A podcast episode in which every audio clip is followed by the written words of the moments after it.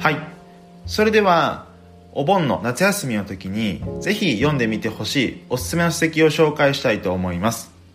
今回紹介するのは顧客体験マーケティング顧客の変化を読み解いて売れるを再現するという書籍です。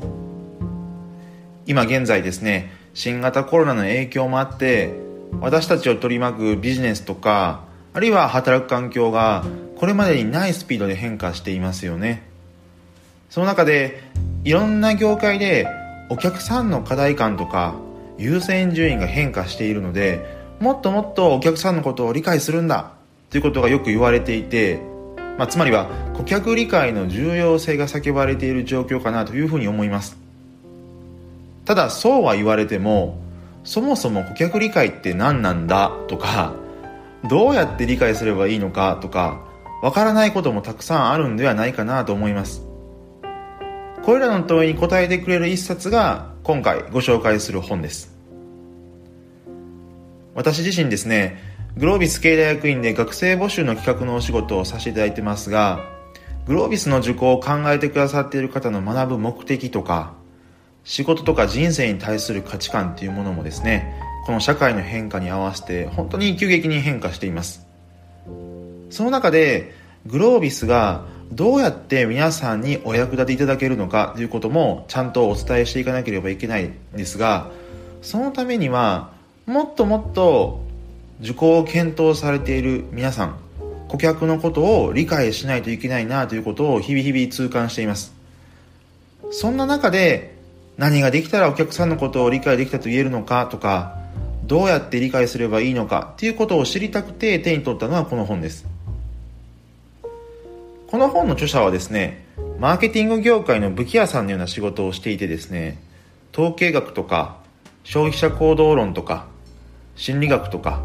そういったいろんな分野の有用な理論とか手法をマーケターが実務で使いやすいように加工して事業会社に提供することをなりわいとしている方たちです。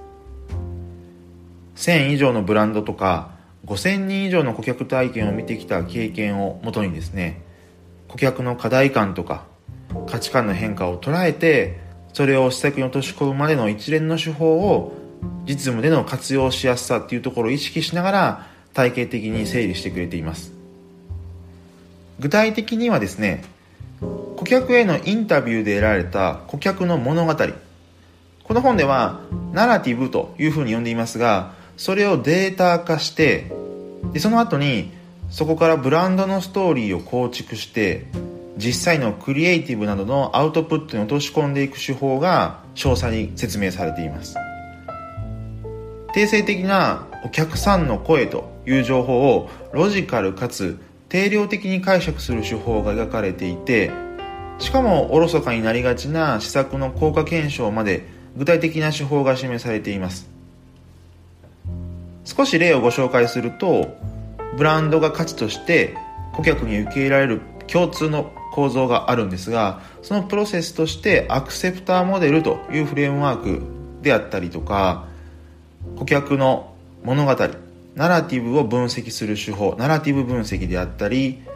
顧客にとってブランドの価値が成立する上で重要となる概念にドミナントストーリーとオルタナティブストーリーという考え方があるんですがそれらがちゃんと実務での使い勝手も意識しながら具体的に紹介されています。それぞれのフレームワークとか手法の詳細な解説も本当はここでできたらいいんですが時間の都合もありますので本に譲りたいと思いますのでぜひ見てみてください。で世の中には顧客理解とか顧客の体験価値とかそういったことを書かれた本がたくさんあります。ですがそれらの本と比べた時にこの本がいいなと思うところはですね顧客と正しく向き合うこととか顧客の変化を理解することとかそこからあるべき顧客体験を設計して施策に落とし込むこういったことはついつい個人の能力に依存しがちだと思うんですね。ただこの本ではそうではなくて誰でもできるようになるための原理原則を示そうとしてくれていてまあ、その姿勢であったりとか実際に活かせる原理原則が示されているという点が他の本と比べてもとてもいいなと有益だと感じた点です。なので顧客を理解することそれ自体に対する理解をもっともっと深めたい方ですとか定性的な顧客情報をロジカルに定量的に解釈できるようになりたいという方ですとかあるいは得られた解釈をちゃんと施策に反映させて自身のブランドの価値を高めたいというふうに考えている方にはぜひ一度手に取って読んでいただけると嬉しいなというふうに思います。はい。